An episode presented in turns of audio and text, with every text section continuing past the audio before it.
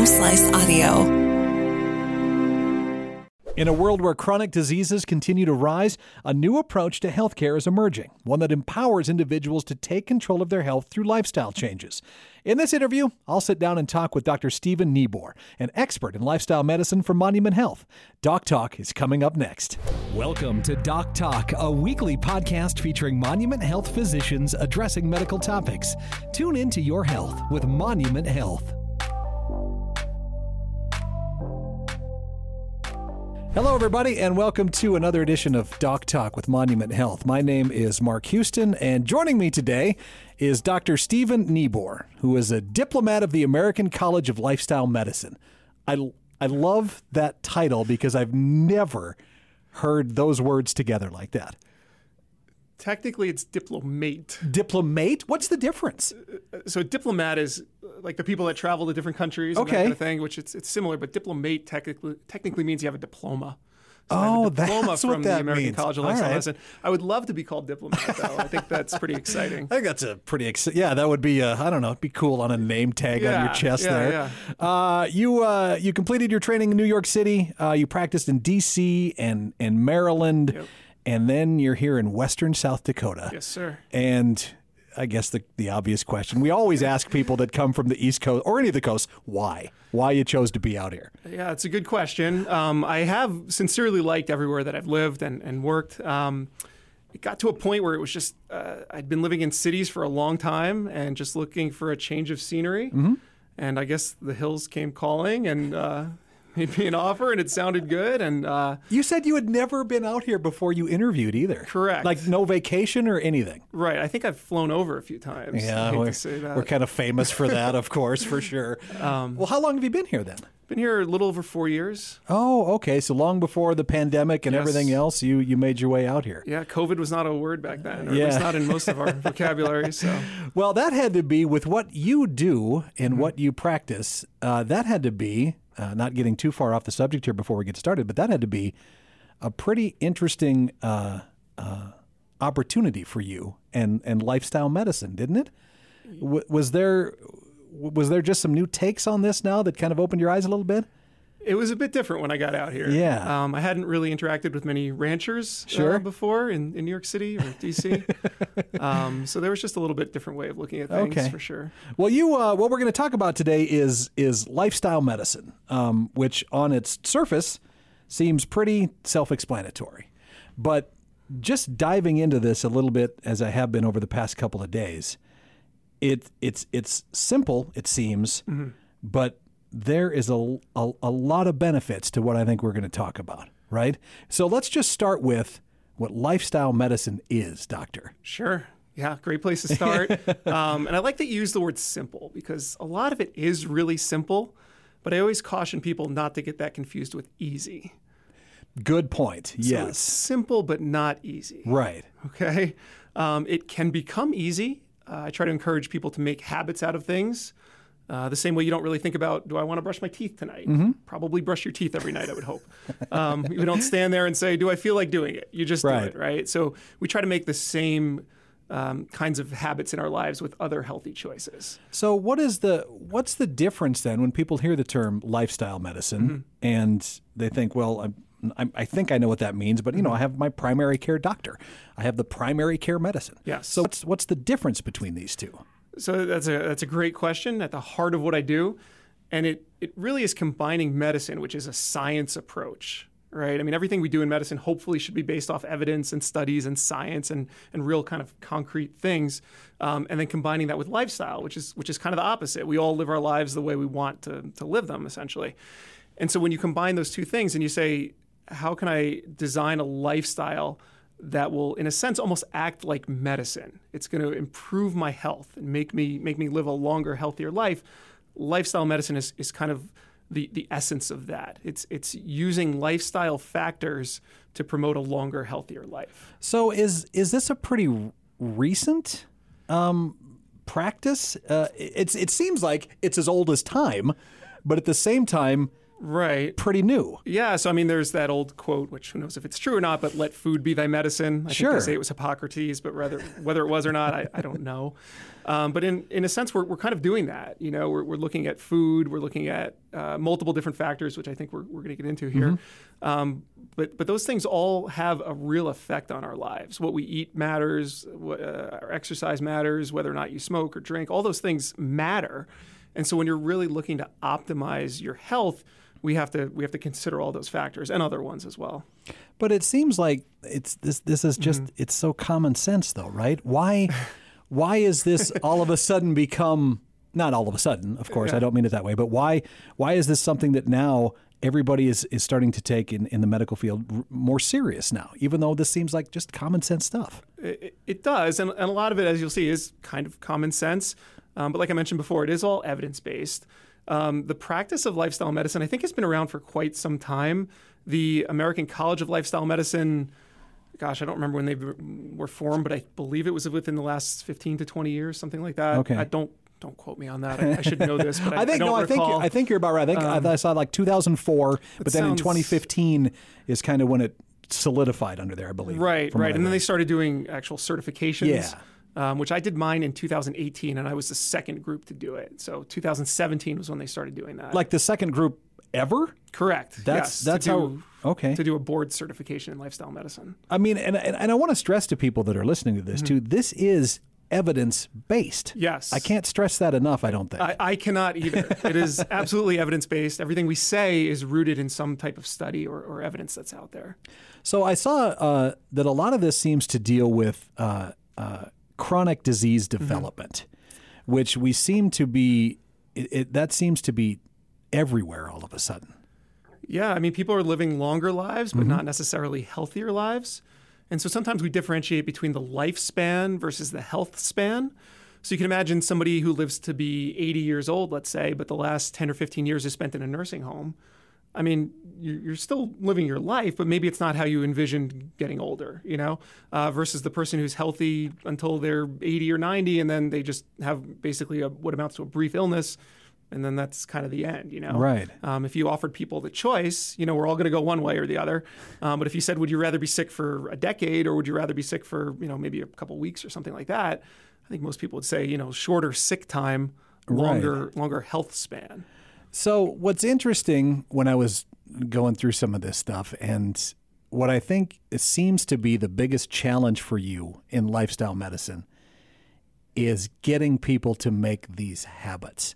How are you going? And and I think Yeah. uh, what we'll have, I believe, what we're going to do is we're going to take the second part of this and make it another podcast where we get into these pillars. Okay, so people kind of know what we're talking about. Sure. But really quick, can you can you kind of name the pillars uh, without going into great detail at the moment about Yeah, yeah, Okay. absolutely. So I kind of think of them in groups, really. Mm-hmm. Um, and I did, I did print it out for you. I don't know if we can, we can link to this or not. Maybe, Um, but sure. basically, you know, diet and exercise kind of go together. Right. Uh, sleep and stress go together. And then the other one would be like social connection and avoiding risky uh, behaviors and, and substances. Right. So avoiding excessive alcohol, tobacco, that kind of thing. As, Okay. as, well as, you know, seeing your family and friends often. Right. Uh, but convincing people that these are the way to go, other than just saying, "Doctor, please give me the pill, give me the surgery to fix it." It's, it's very that has to be the biggest challenge, For right? sure, yeah. A, a lot of this is is really just, you know, that old saying of you can get a horse to water, but you Mm-hmm. can't make it drink. I mean, it's kind of the same thing. I can I can demonstrate to people why this works and how it works. But once they leave my office, if they choose to stop for fast food on the way home, I mean, that's up to them, right? I can't, Right. I can't follow them out and make sure they don't do that. Right. So I try to educate patients as best I can. Uh, I feel like if if you have that knowledge of, of why eating a bacon cheeseburger is not going to be great for you, but eating a, a healthy salad and some fruit is going to be really fantastic for you, you might be more inclined to make that decision. Well, is there is there a, a, a balance that people can reach initially on this, where Mm-hmm. they can have the bacon cheeseburger, but then the rest of the meals Well- have to be, you know what I you know what I mean? Yeah, I mean, so it's not a light switch. It's not. Right. It's not an all or nothing. Um, the more you can get people in that direction, the, the better off they're going to do. And so then the question becomes like, well, well, how good do you want your health? Are you okay with like, yeah, it's okay. I feel okay. I take a few medications, or are you one of those people who says, I want to be as healthy as I can possibly be. I want to have the lowest risk of any disease. So it's it's up to patients. I mean, what you, what you do in your own life is totally up to you, um, but we know that these things have an impact. Right. Right. So, Right. you know, it's like saying, how many cigarettes should I smoke? Well, ideally, you should smoke zero. exactly. but if you smoke, at, you know, two packs a day and you cut down to a half a pack a day, that's an improvement. It- Right? Yeah, I mean, I suppose I can see that, and that's true. Yeah. and, and and I like the point that you make about you know whether you want to live uh, the the rest of your life uh, of a decade of, of medications and illness and things like that, or or a couple of weeks, right? I think that's a really good that's a really Yeah. good point to to make to people that are coming in with these questions. Yeah, and it's, it's starting earlier. I mean, we're seeing, I, I only see adults, I see 18 and above, Mm-hmm. but even in the pediatric world, they're seeing kids with, you know, onset of diabetes, Right. obesity, and, and high blood pressure. I mean, that shouldn't happen, you know? Right. Um, and it's not, you know, it's not that genetics have changed. It's not that it's a different type of human. We're all human. We all have the same organs, the same DNA, basically. It's it's the environment around us that's changed. It's the food that kids are eating, you know? Is it just because I mean it, it's easy, it's Mm-hmm. it's inexpensive?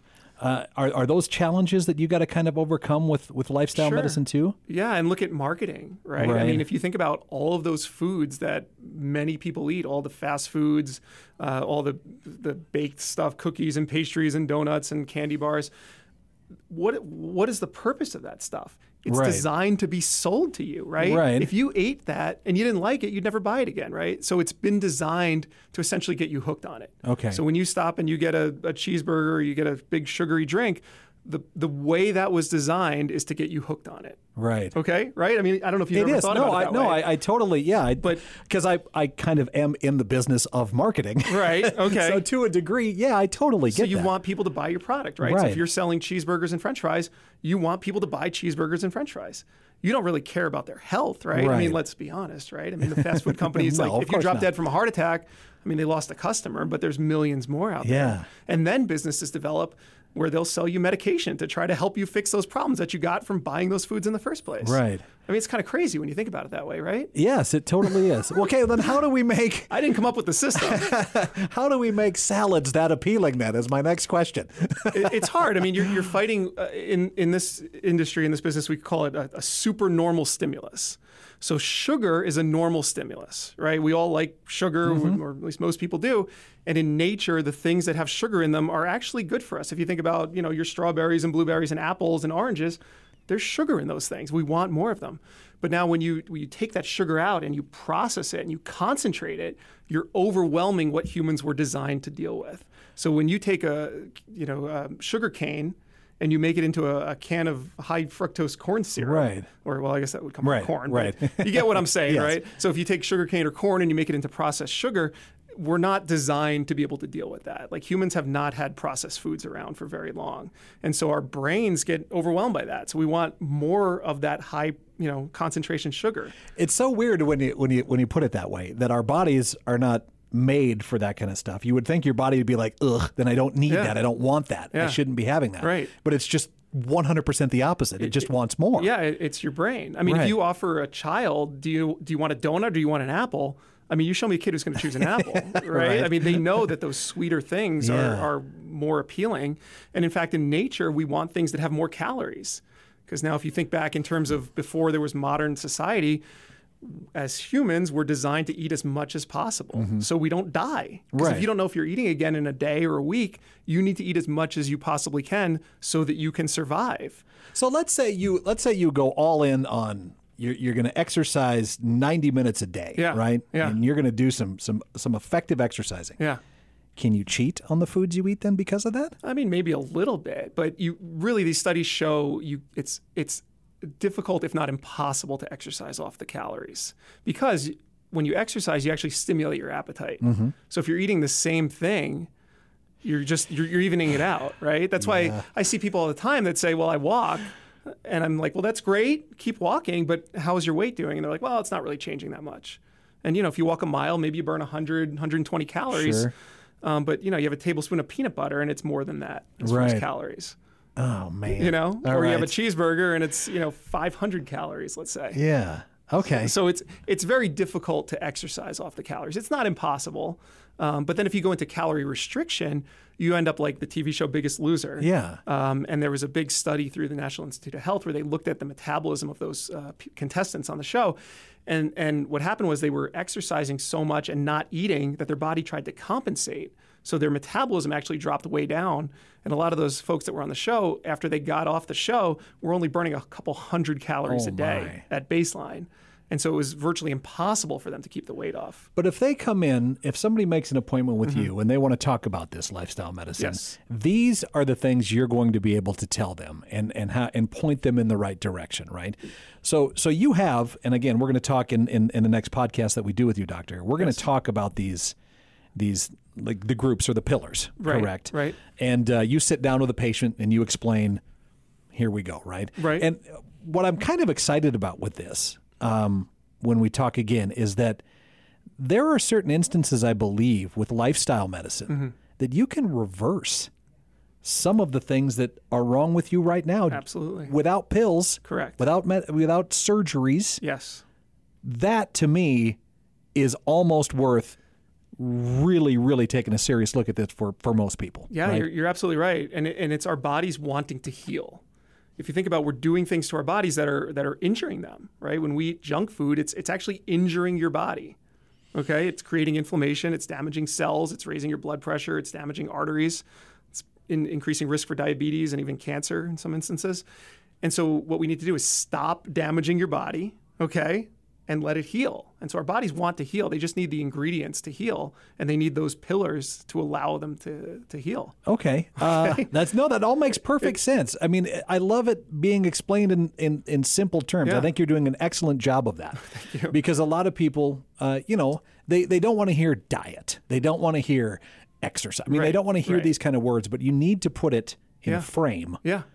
that people can be, oh, this this will kind Yeah. of fix me. Ab- Absolutely, and there's there's a lot of evidence out there. There's a lot of studies out there that are showing this is the case. That you can you can really improve a lot of health outcomes with it. Excellent. Is there any place right now where some where you would direct some people to to to get some more information or websites or things like that? Is there anything like Sure, that? Sure. Yeah. I mean, start top? with start with the American College of Lifestyle Medicine. It's just Okay. lifestylemedicine.org. Okay. Um, and there's there's plenty of resources out there. There's there's many good ones, and there's some not so good ones out there. Um, like I said, this uh, ACLM is a very reputable organization. Everything's evidence based, science based, um, and so it, it's hard to go wrong with that if, if you believe in Right. science.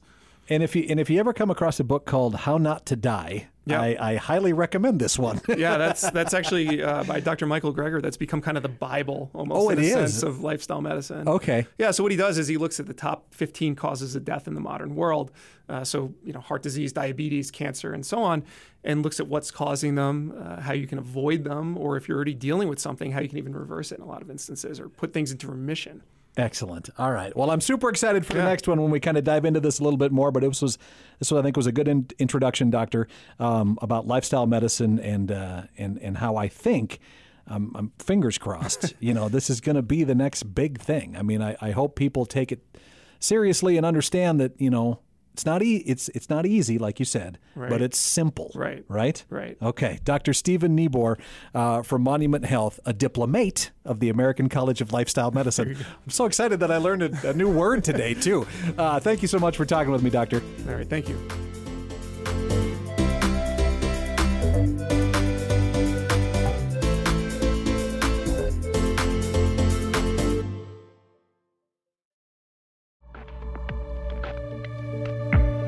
Doc Talk with Monument Health is recorded live at Homeslice Studios, hosted by Mark Houston, edited by Russ Haddon, engineered by Chris Jaquist, and produced by Kelsey Kinney and Rob Henry.